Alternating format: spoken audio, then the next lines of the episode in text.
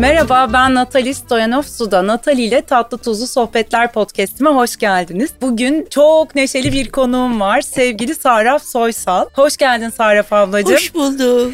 Birazcık Saraf ablayı bilinmeyen yönleriyle, bilmeyenler için tabii biz biliyoruz ama küçücük anlatmak istiyorum. Aslında Saraf Soysal televizyonda yemek programlarından, gazete köşesinden, kitaplarından bildiğimiz neşesiyle hepimizin yüzünü gülümseten, ruhunu açan sevgili Sarap ablamız. Ama bunun çok ötesinde aslında kendisi kimya mühendisi değil mi? Evet, Doğru söylüyorum. Evet. ODTÜ kimya mühendisliğinden mezun. Bence bunun yemekle de bir noktada çok e, alakası var. Oraları sormak isteyeceğim zaten. Ama birçok ödül almış e, dünyada yemek konusunda. Aslında Türk gastronomisinin dünyada tanıtılmasına hepimizin konuşmaya başladığından çok önce başlamış ve yol almış. Mutfağımıza çok değerli katkılar sunmuş ve sunmaya da devam eden bir kişi. Evet tekrar hoş geldin Sarap hoş ablacığım. Natali. Şimdi birazcık e, senin bu yemek tutkun nasıl başladı? İlk başta aslında hayatının hani üniversite sonrası yolculuğunda ne yapıyordun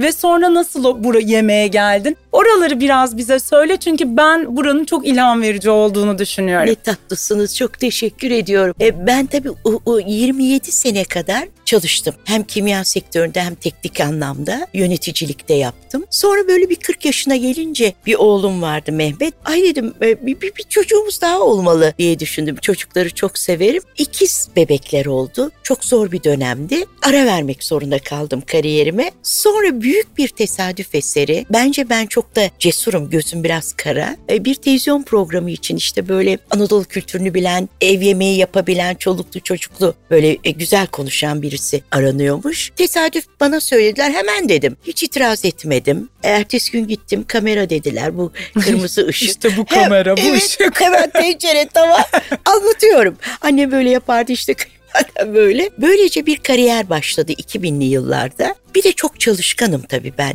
O dönemde çok gazete ekleri vardı. Yani bütün gazeteler ek verirdi. O gazete eklerini birkaç yemek yazarı arkadaşımız daha vardı. Onlar da yapardı ama ben bütün ekleri ben hazırlardım. Yurt dışına ekler hazırladım. Sonra kitap hikayesi başladı. Sonra bir gazete köşe yazar mısınız dedi. Ben de sırf tarif vermek istemedim. Bir de bir yemek makalesi koyalım dedim. Atıyorum üzümün tarihçesi. Çok okuduk yani ben evet, e, hep, değiştirelim hep sabırsızlıkla dedim. beklerdim ne yazmanı okumanı okumayı. Hakikaten ilk bize yerel mutfağı evet. anlatan, gerçek anlamda medya üzerinden anlatan doğru. ve bunun arkasında duran, duran birisi. E, doğru. Sensindir yani burada hiç tevazu gösterilecek bir tarafı yok bunun. Şimdi hepimiz yereli konuşuyoruz ama doğru. bunu hakikaten ilk anlatan ve buna gerçek anlamda çok emek evet, verdin. çok doğru. Çünkü neden e, Natali 2004 yılında Bir Yemek Masalı diye bir kitap yazdım. Ülkemizdeki Hı. 38 şehirle ilgili babam mühendis ve Anadolu'yu dolaşan birisiydi 1950'lerde 60'larda. Biz çok dolaştık ve Anadolu kültürünü çok iyi biliyorum. Zaten Anadolu'luyum da. Sonra o kitabım dünya birinciliği aldı. İsveç'e gittim. Kraliçenin kız kardeşinin elinden. Rüya gibiydi. Dedim ki neden acaba bana? Burada bu kadar güzel kitaplar var. Böyle normal, basit böyle bir hardcover bir kitaptı yani. İsveç Dışişleri Bakanı hiç unutmuyorum. Büyük bir davet verildi. Yunanlarla birlikte oturuyoruz. Birinciyim ben de. Ben niye aldım bunu dedim. Çünkü siz dedi ülkenizin kültürünü sadece yemek tarifi vermiyorsunuz. Siz ülke kültürünü de yazıyorsunuz. Şehir şehir. Bizim için bu çok kıymetli dedi. Orada gördüm ki bu yemek Burada kültürünü var. evet araştırmak çok önemli. Asla dedi yöresel olmadan evrensel olamazsınız. Bunu bana 2004 yılında söylediler. Hemen döndüm. Doğru yoldayım Sarap dedim demek ki Anadolu kültürüne iyice sahiplendim. Yani 23 yıldır Anadolu mutfak kültürünün, halk kültürünün, yemek kültürünün araştırmacısıyım, sevdalısıyım, tutkuyla yapıyorum bu işi ve çok seviyorum. Peki o tutkunluğu keşfetme anını aslında an çünkü yine bu insanlara yol gösterici e, bir e, araç. Sen hayatının ikinci kariyerini aslında Çok o doğru. tutkunu keşfederek Başladım. yapmışsın ve doğru. bu bir şans. Hani demin de sohbet evet, ederken doğru. bu şansı bulmak da bir şans aslında. Çok doğru. Ama onu görebilmek için belli farkındalıklara sahip olmak evet. lazım. Orada biraz ipuçları alalım mı? Ne tatlısın. Belki çok duyarlıyım, gözüm çok açıktır. Etrafı çok iyi görürüm. Böyle bakmam ben olaylara. 360 derece bakabilirim. Aa bundan bir şey çıkmaz der insanlar. Ben asla öyle düşünmem. Seninle olan bir sohbetimden bile çok şey çıkarabilirim. Algılarım çok açık bence. Çocukluğumdan beri öyleydim. Biz altı kardeştik. Annem derdi ki en çok açık olan kişi sensin derdi. Belki bu, belki çok cesurum ama bir de ben. Gözüm kara atlarım. Nereye geldiğimi bilmeden giderim. Mesela 2017 yılında Azerbaycan'dan bana bir teklif geldi. Oranın en büyük gıda grubu Azersun Holding beni televizyonda seyrediyorlar. Ne tatlı kadın diyorlar bize gelmez mi? Azerbaycanlılar geldi. Şimdi memleketten uzaktasın. 3 saatlik bir uçak yolculuğuyla gidiyorsun. Bilmediğin yerlerde Kafkas dağlarına kadar dolaştım. Teklifi kabul ettim. Benim eşim doktor ben ona hep doktor derim. Ne diyorsun doktor dedim. Hanım sen en iyisini bilirsin. Dedi valla. Teslimiyet. Ve ben atladım Azerbaycan'a gittim. 23 kişilik bir çekim ekibi. Gürcü de var, içinde Rus da var. Anlaşmak da kolay değil tabii ki. Onlarla birlikte bir şekilde anlaşarak Kafkas Dağları'na çıktık. Ermenistan sınırına kadar gittik. İran sınırlarına biz e, Azerbaycan'da mutfak konusunda reytingde birinci olan bir program yaptım. Bakü'de kapıya çıkamıyordum. Ben seni sevirem diyen üstüme atlıyordu. Bence ben çok cesaretliyim. Orada ne bulacağımı bilmeden macera ruhum var bence. Cesurum ama. Yaparım, hallederim. Becerikliyim bir de çok. Yani buradan bunu yaparken şuradan da şunu çevirebiliyorum. Meraklıyım, ilgiliyim. Hayatın getireceklerini karşılamaya hazırım. Bence karşımıza çıkan fırsatları görebilmek çok önemli. Ben hemen görebiliyorum. Çocuklarım var, büyük oğlum var 35 yaşında. Evladım diyorum bunu yapıyorsun, şunu da yapabilirsin. Ama işte o zor diyorlar bana mesela. Ben çok şeyi yapabiliyorum, pratiğim, düşünebiliyorum üzerinde. Aslında her şeyi yapabilecek yapıda insanlarız. İnsanoğlu öyle bir şey. Birazcık daha geniş düşünmek, çalışkan olmak, üşenmemek, koşturmak. Mesela kapıdan içeri gir, girdin hani hemen benim dikkatimi çekti. Etrafına baktın. Baktım, bakarım. Ve hemen işte e, koltuklar için Evet, yo- tabii. hani her şeye hakikaten tavana evet, bakıyorsun. Tabii. Aa bak bu nasıl yapılmış. Tabii. Yani gerçekten e, aslında bir sürü şey sihirli kelime söyledin. Evet, E, evet. Bunları bence not etmek Ne gerekiyor. tatlısınız. Cep Hakikaten. telefonuyla hiç vakit geçirmem. Bu da güzel. Evet hiç sosyal Yeni- medyaya ben de varım diye tabii ki takip ettiklerim var.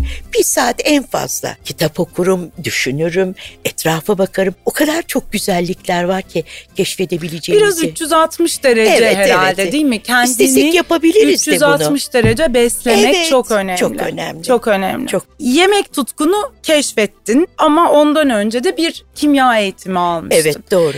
Bunun e, nasıl katkılarını hissettin ve aynı zaman bir eğitim var, bir iş tecrübesi var. Çok doğru. Ve sonra da yemek tutkusu Evet. var. Bunlar bugünkü Sarap Soysal'ı ortaya çıkarırken televizyon ve e, işte basıl Doğru. dünyadaki Evet. Sarap Soysal'ı üçlü nasıl bir yere evrildi? Aslında çok faydası oldu.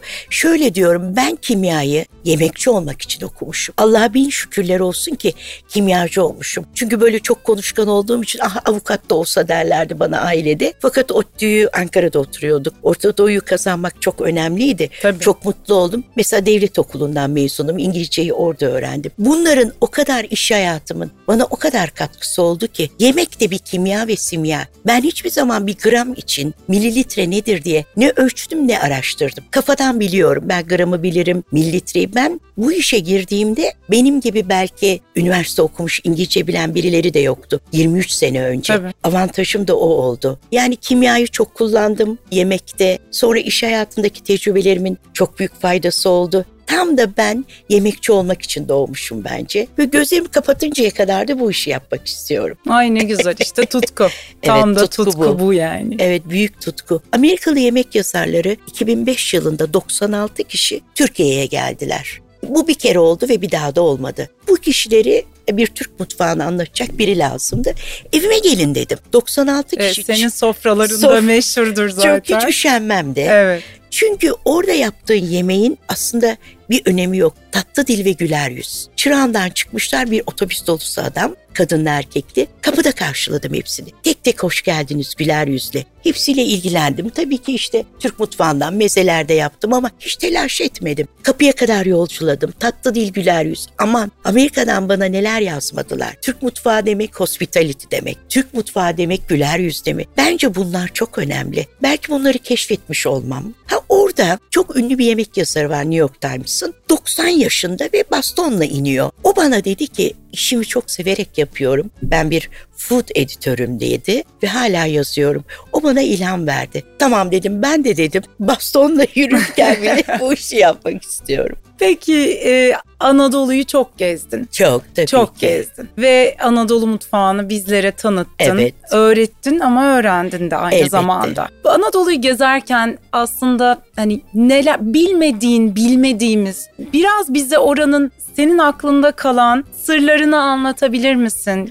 Ne seni Evet. çok etkiledi? Hangi şehirlerde? Hepsinde bir anım vardır büyük ihtimalle ama Doğru. biraz böyle aklına ne gelir böyle sorduğumda? Anadolu lezzet dolu. Tabii Anadolu bir aileyiz, kalabalık bir aileyiz. Anadolu'nun e, e, çok özellikleri olduğunu biliyordum ama yemekçilik kariyerimde daha iyi algıladım. Aslında çok eski topraklar yani Neolitik döneme kadar giden 12 bin 13 bin yıl öncesine kadar giden bir Göbekli Tepe'miz de var. Bu eski topraklardan onlarca medeniyet gelip geçmiş ve onlar çok yemek, kültürü bırakmışlar tabii oraya. Bunları gittikçe inanamıyorum. Daha ben buzdağının üstünü gördüm. Aşağıyı bile göremedim ki sanıyorum şu anda Anadolu mutfağı ile ilgili en zengin arşiv bendedir. Daha yazılmamış yüzlerce defterlerim var benim. Yüzlerce tarifimiz ve onunla ilgili hikayelerimiz var. Avantajım kadın olmam. Beni seviyorlar. Bütün kadınlar beni evi alıyor. Yani bir erkek sunucu gitse tabii onlarla bu kadar muhatap olmazlar. Hepsi beni çok seviyor. Ağrı'dan tutun da Keşan'a bile gitsem hiç önemli değil. Beni mutlaka tanıyan, çekip evine götürecek yüzlerce kadın bulabilirsiniz. Tabii. Bu müthiş bir şey. 23 senede onlarla büyük dostluk kurdum. Özellikle annelerle, anneannelerle, babaannelerle çok kıymetli. Bana bütün sırlarını anlatırlar. Yemeği nasıl yaptıklarını, bu tarifin nenesinin nenesinden geldiğini, aslında Ermeni bir komşudan öğrendiğini ya da burada Rumlar vardı, biz Rumlardan öğrendik diye. Bütün bunları benim de iyi bir tarafım var. Bütün bunları yazarım. Yüzlerce defterim var. Daha bunların büyük bir kısmı da kayda geçmedi. Çok derin bir kültür. Yani Elazığ'da vişne helvası yapıyorlar. Niye vişneyi katıyorsun? Çünkü Elazığ'da vişne o kadar çok yetişiyor ki o vişneyi kompostosunu yapmış, reçelini yapmış ama demiş bir de helvaya katayım. Nereden gördüm bunu diyorum. Bunu Ermeni bir komşudan nenem görmüş diyor mesela. Hmm. Yani o kadar çok öğrenecek bir şey var ki. İşte yemeğe et koymuyorsa Çukurova bölgesi kısır diyor. Kısır bamya, etsiz bamya. Uydur buydur çorbası, yuva yukan çorbası, yatta geber ekmeği. Mesela Türkiye'de ilk defa bunları ben telaffuz edip anlattım. Bütün şeflere de yıllarca şunu söyledim. Konfor alanınızdan çıkın ve Anadolu'yu keşfedin. Çok söyledim onlara. Şimdi onlar da keşfettiler tabii ki. Çok memnunum. Bence hazine orası. Keşfedecek çok şey var. Bir de tabii şimdi bu yemek isimlerini sen bize söyleyince Evet. tabii biliyorum çok anlatıyorsun zaten ama aslında orada bir kültür Altında hikaye altında var. hikaye var hepsinin Masal ve bir var. yaşam şekli Destan var. Evet. Bir şiir var. Her şeye, her yemeğe bir şey atfetmişler. Dünyanın hiçbir yemek kültüründe bunu göremezsin. Taco çok meşhur mesela. Ama o tacoyu biz çok severiz der Meksikalılara sor. Norveçliye sor. Somon bayılıyoruz, bayılıyoruz. Bu kadar. Ama altta o kadar hikaye var ki bu kültür muazzam bana göre dünyanın en zengin yemek kültürü. Hikayesiyle, manisiyle, şiiriyle Anadolu halk mutfağı kültürüdür. Ben bundan çok besleniyorum. Çok hoşuma gidiyor. Ritüeller var, özel gün yemekleri var. Muazzam bir şey yani. Bunu çok seviyorum. Bence hikayesi olmalı her şeyin. Hepimizin bir hikayesi olmalı. Tabii şimdi bir de Yoksa bu, bu unutulup gidersiniz. Unutulup gider ama bu ya isimle mesela Unutulmamış. unutulmamış. Evet, yüzyıllardır beslenerek gelmiş mesela. Bunlara bayılıyorum ben. Saksan beyni. Denizli'nin ünlü bir tatlısı var. Bir yanık süzme yoğurdun üzerine pekmez dökerler. Saksan beyni. Yarışmadayız Denizli'de. Ya dedim nereden buldunuz bu ismi? Siz saksan beyni mi gördünüz? Yo diyor Sahrep Hanım nerelerimiz bunu bir beyine benzetmişler. Bir gün saksan kuşunun da sesi çok var bizim orada. Öyle isim koyulmuş. Muazzam bir zenginlik değil mi bu? Aslında şimdi hemen aklıma bir kitap daha geldi senin namına. Şimdi yakınlarda bir kitap okuyorum etimolojiyle Evet, alakalı doğru. Ee, ve işte aslında deyimlerin Evet. nereden geldiğini Geldiğini. çok güzel altındaki hikayelerle anlatıyor. Hani bence kesinlikle böyle belki vardır aklında ama o yemek isimlerinin nereden yemek tarif kitabı değil ama Yok. yemek isimlerinin Bence de öyle. nereden geldiğini Geldiği. altındaki o Evet.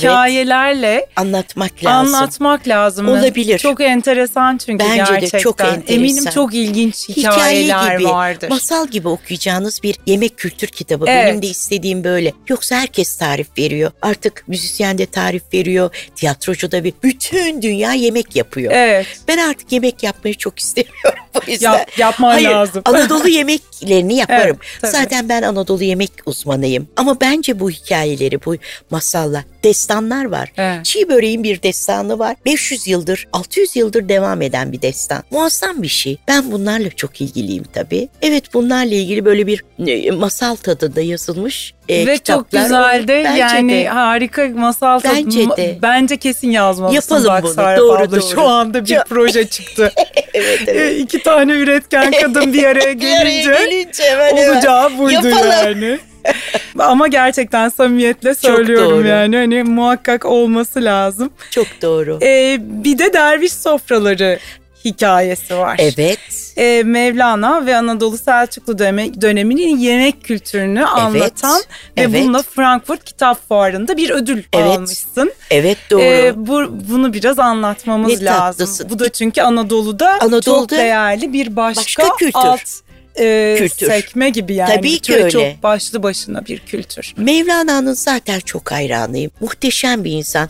Çünkü o hoşgörüsü tam bana göre. Ben de çok hoşgörülü ve de hoşgörülü olmayı da seven birisiyim. 2008 yılı Dünya UNESCO tarafından Dünya Mevlana yılı ilan edildi. Ben hemen dedim ki e o zaman dedim Mevlana döneminde de yemek yapılıyordu tabii ki. 1250'ler, 1260'lar Selçuklu dönemi orası. Büyük Anadolu Selçuklu İmparatorluğu dönemi. Bunu bir araştıralım. Kitap evi de dedi ki yapalım Sarap Hanım. Ve ben bütün Balkanları dolaştım. Alevi Bektaşi yemekleri, ahi yemekleri, Mevlevi dönemi yemeklerini araştırarak yaklaşık bir 8 ay dolaştım ama tabii ki. Müthiş bir kitap bence. Çünkü Alevi Bektaşi yemekleri de ilk defa kayıt altına alındı. Bu pek söylenmiyor ama orada sadece Mevlana dönemi değil, Alevi Bektaşi ve ahi dönemi, ahilik sistemi yani bu Evet. biliyorsun esnaf loncaları var. Tabii. Onların o loncaların yaptığı yemekleri bile bulduk çıkardık ortaya. Bu da yine tabii ki evlere gidebilmem. Ya şimdi soracağım nasıl bulup çıkartıyorsun? işte işte Ve o kadınlar bulup çıkardık demek bence kolay da sözcü nasıl? kadınlar tarihin sözcüsü. Çünkü yazılı bir şey de yoktur Yok. eminim. Her şey Yemekle sözlü ilgili tarih. hiçbir şey yok. Tabii. Yani işte diyelim ki 1453'ten sonra bir şeyler kayıt altına alınmış. Mehmet Kamil'in var bir yemek kitabı. Şirvani'nin 15. yüzyıl Osmanlı'yı ama anlatıyor. Hmm. Ben Osmanlı mutfağıyla ilgilenenler başka. Ben esas zenginliği Anadolu'da görüyorum. Çünkü Osmanlı padişahlarımız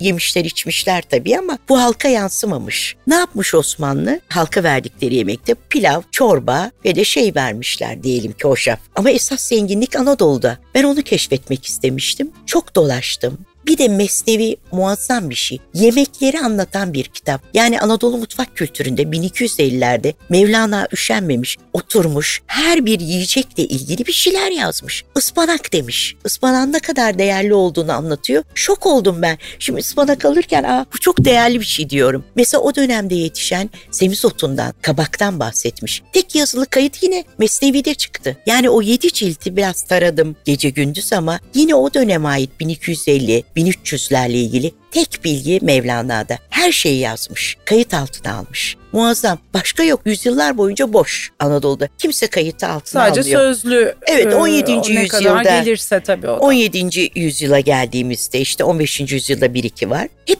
Mevlana'nın kayıtlarından öğrendik bunları. Evliya Çelebi'ye gelinceye kadar 17. yüzyıla doğru dürüst kayıt bulamıyoruz yani. Ve bu kitap ortaya çıktı. Evet. Sonra bunu işte yarışmaya yolladık. Aa dediler ki historical and cultural işte neyse kültür ve tarih alanında birinci oldu dediler. Tabii onlar da farkında UNESCO'nun Mevlana yılı ilan etmesi ve gittik ödül aldık öyle. Bunca şeyi evet. kayıt altına almış olmak, evet, evet, evet. toparlamış olmak ne kadar evet. değerli. Peki bu kadar Anadolu'yu gezdin. Biz bir sürü gastronomi kentini artık yani yemeklerinle adladınca bilmeye, öğrenmeye başladık. Ama eminim keşfedilmemiş, muhakkak olması gerektiğini düşündüğün kentler ve onların evet, yemekleri tabii. vardır. Var. Biraz adını hani belki hani öbür şehirler kızmasınlar ama var mıdır böyle muhakkak ya Natali bunun bu mutfak burası hiç bilinmiyor. E, muhakkak daha çok bakılması lazım bu bölgeye, bu şehre dediğin. Elbette ki var. Bütün şehirlerimiz zengin.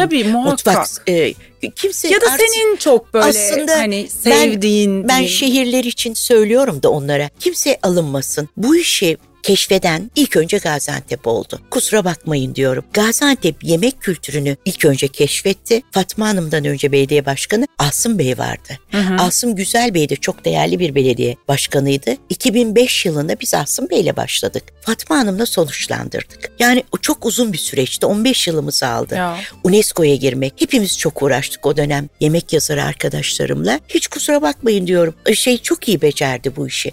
Gaziantep. Gaziantep. Çünkü onlar yemek kültürüne önem verdiler. Bunun değerli olduğunu gördüler. Ele aldılar ve tanıttılar ve gastronomi şehri oldular. Tabii ki Antakya muhteşem. Onun alması zaten gerekliydi. Bence de çok hak edilmiş bir durum oldu. Afyon aldı. Afyon birazcık da tabii çok zengin bir kültür İç Anadolu'da. O birazcık da termal turizm evet. alanında çok da gelişmiş olduğu için öyle bir takım e, konseptlerle girdi. O da o da çok zengin. Bence Malatya. Malatya vejeteryan mutfakta dünyada bile birinci olabilir. Bir bulgurla orta bulgur, ince bulgur, uzun bulgur.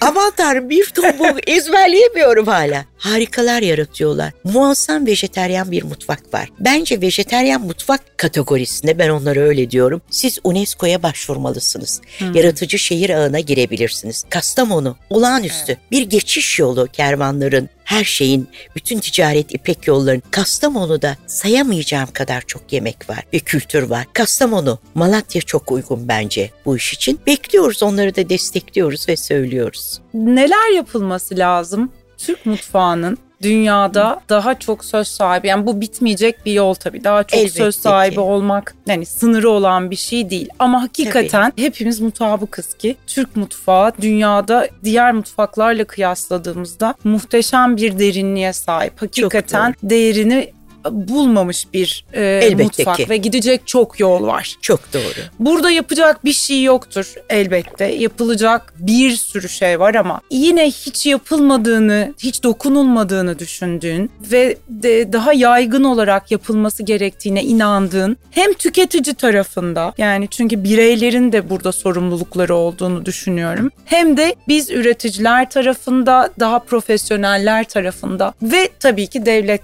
hükümetler nezdinde nezdinde. Nedir düşüncen bunlarla alakalı? Evet dediğin çok doğru. Dünyanın aslında en zengin, en derin mutfaklarından biriyiz. Bir de sofistike bir mutfak. Yani hikayeli, masallı. Bu da çok önemli. Dünyada böyle bir mutfak yok. O yönüne de dikkat çekmek lazım. Bizi tabii dünyada ne olarak dönerle tanıyorlar, şiş kebapla tanıyorlar. Maalesef bugüne kadar gastronomik anlamda Türk mutfağını dünyada tanıtmak adına hiç kimse bir şey yapmadı. Bu işi sen ben şahıslar yapamayız. Yapamayız. Devletin tabii. bu işin altına altına elini koyması lazım. Zaten dünyada İsveç'e bakıyorum. 5 milyon İsveç. İsveç dünyanın en çok şef yetiştiren ülkesi. Ne kadar ilginç değil mi? Çünkü öyle bir şey ki Orebro Üniversitesi var. Dünyada ilk defa böyle profesörlük nezdinde gastronomi bölümünü açan adamlar. İsveç bunu çok iyi keşfetmiş. Artık çelik bitti, yemek var diyor bunlar. Bunu bana söylediklerinde 15 sene oldu. E, orada bir sektör. Yani ama devlet elini altına koymuş. Devletin desteğiyle bu iş oluyor. O yüzden ortaklaşa biz paydaşlar, devlet, şahıslar, firmalar hep bir araya gelmekten başka çaremiz yok. Çok da geç kaldık. Arayı kapatabilir miyiz onu da bilmiyorum. Ama bilesiniz ki dünyada Türk mutfağı sadece kebap ve de dönerle biliniyor. Hiç ileriye Çok gidemedik. Acı bir şey bu. Çok mesela çorbalarda dünyada en zengin ya, biz olabiliriz. Tencere Zeytinyağı, yemekleri dediğimiz. Tencereyi de bırakalım ama bir zeytinyağlı evet.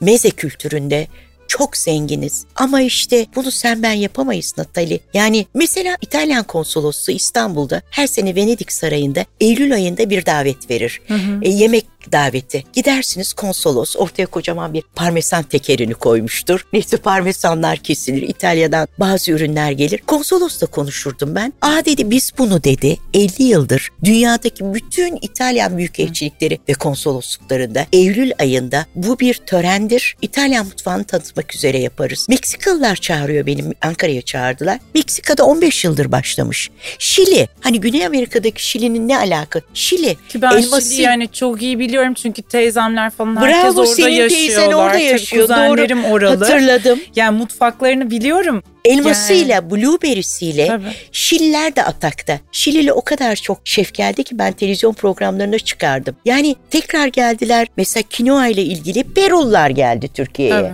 Ne, nasıl geldiniz diyor. Aa biz devlet destekli geliyoruz devlet dediler. Ben tabii televizyon tarafında da bunları yakalayabildiğim için yani bu tanıtımların yapılması. Bunun için ama böyle hani e, gerçekten bu işe gönül vermiş insanların toparlanması lazım. İşte Amerika'da Türk mutfağı tanıtıldı. Kim tanıttı? Tanıttı. Ne oldu bilmiyoruz yani. Hı hı, hı, yani hı. bu iş ortaklaşa hep birlikte yapılması lazım. Geçte kaldık yapabilir misin geç, Natali ben sence? Şimdi onu ben söyleyeceğim. Onu ben geç sorayım sana. geç kaldık doğru. Ben yaşlandım çünkü Ama görür müyüm yok, acaba? Hayır gör, yani o kadar aslında zaman o kadar hızlandı ki biliyorsun. Yani hem gerçek anlamda hızlandı hem de iletişim kanallarından dolayı doğru. artık her şey çok hızlı. Dolayısıyla burada kazanacağımız bir ivmeyle kesinlikle 15 yılda kat edilen yolu yani bazı ülkelerin 15 yılda 50 yılda kat ettikleri yolu biz gerçekten 5-10 yılda kat edebiliriz ve evet. bayağı da yukarıya oturabiliriz. Ama çok organize olmamız lazım evet, hakikaten. Evet, evet. Yani organize olmamız lazım. Bu işi bir şov için görmemek lazım. Gerçekten gönül vermek lazım. Takip Ama etmek lazım. Ama çok gönüllü insan var. Sanırım var, hani tabii. devlet desteğiyle yani biraz öbür türlü devlet, olmuyor. Öbür türlü olmuyor. Ben evet. çünkü hepsiyle konuşuyorum. Tabii. Ben yurt dışında çok gidiyorum. Üniversiteler de çağırıyor. Hep devlet destekli bu işler. Olmaz başka türlü. Evet belki belki bu bir bunu yapacağız diyoruz. Tamam peki ben de yaş, iyice yaşlanmadan görürüm inşallah. Gö, gö, görmeyi bırak bence bu bu işin içinde olursun yani İnşallah. o konudan eminim. Bir de tabii anne etkisi diye bir şey var evet. e, mutfaklarda. Tabii. Bugün e, sen pek çoğuyla konuşmuşsundur. Michelin e, yıldızlı restoranların şeflerine baktığımızda tabii. ya da çok hani ünlü şeflere baktığımızda hep bir annelerinin mutfaklarından esinlenme, Tabii. ilham alma bir aslında orada her şeyin temeli atılmış. Tabii. Bununla ilgili ne diyeceksin? Senin için bu nasıl oldu? Ne tatlısın.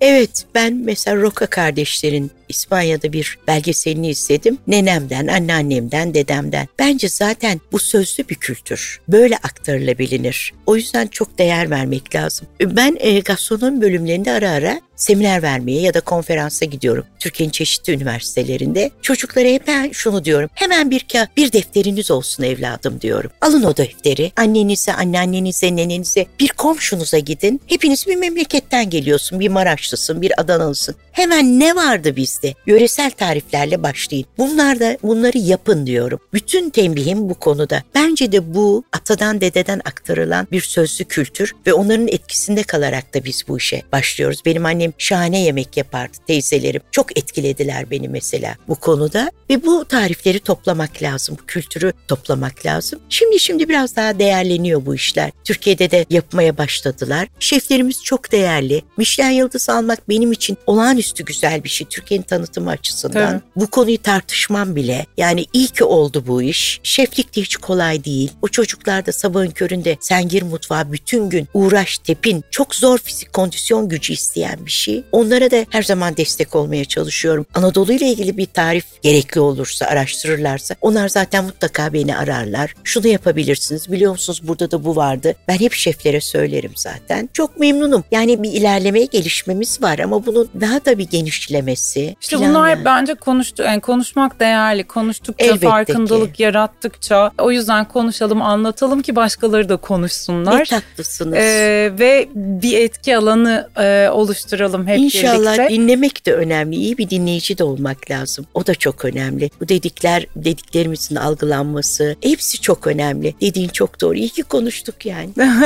Aslında yapmış olduğun şey bütün o tarifleri, sözlü tarihi yazılı hale getirdin bu Evet. kitaplarla. Aslında bu tarafınla tarihe geçtin yani haklısınız. gerçekten. Bundan sonra neler yapmak istiyorsun? Ne hayalleri? Biliyorum çünkü çok üretken bir insansın. Hayalim çok. Çok işte biraz Hay Allah, hayaller, hay biraz Allah. hayallerden, yemek üstüne hayallerden elbette ki de. Evet. Ya da yakın tatlısın. yakındaki projelerinden neler yapacaksın? Şimdi şey e, e, annem rahmetli derdi ki bu kızın da hayalleri bitmiyor. Ben çok hayal kuran ve hep şu anda bile hayalsiz yaşanmaz herhalde değil mi? Hep hedef koyarım, hayal ederim. Neler hayal ediyorum? Aşevi açmayı bile hayal ediyorum. Ah! insanları yedireyim diye. Bu araş yemek kültürüne bayılıyorum zaten. Ona tutkunum. Onunla ilgili de, demin dediğin kitap çok iyi fikir. Hikayesi, masalları, manisi ve destanları olan o tarifleri Evet, bir bunu yere. senden başka da kimse yapamaz Bence de. yani. Hani gerçekten. Çünkü iyi bir hikaye anlatıcısıyım E, ben aynen bir de onu öyle. gördüm. Kesinlikle. İyi de anlatabiliyorum Ve evet. Bence bir de bunun hani sesli kitap senaryo yani kitabı bak sana Evet, yazdım. Bak, harikasın. Kitabı yazdırdık sana Sarah abla. Bir de sesli kitaba dönüştürdük onu. Çok iyiydi bu. Ve bunu da sen anlattın. Evet. Bu sesi de bu sensin ben sesi. olayım. Bu harikaydı. Bak ne güzel bir proje çıktı. İyi ki geldim Natali. Çok teşekkür ediyorum. Süper süper. Harika ben ben bunu heyecanlandım Tamam koşayım ben bu işi. evet. Bunun dışında. Stüdyoda hazır bak. Stüdyoda hazır. Bunun dışında hani sana dışarıda anlattım ya çay içerken çok enteresan gelebilir. Sos yapma hayalim var. Sana getirdim ya erikli barbekü ya sos. evet. E, köz patlıcanlı sriracha sos. Böyle bir tuhaf bir yeriyim ben. Bazen de kendimi çok garip görüyorum yani. Zorun ne diyorum.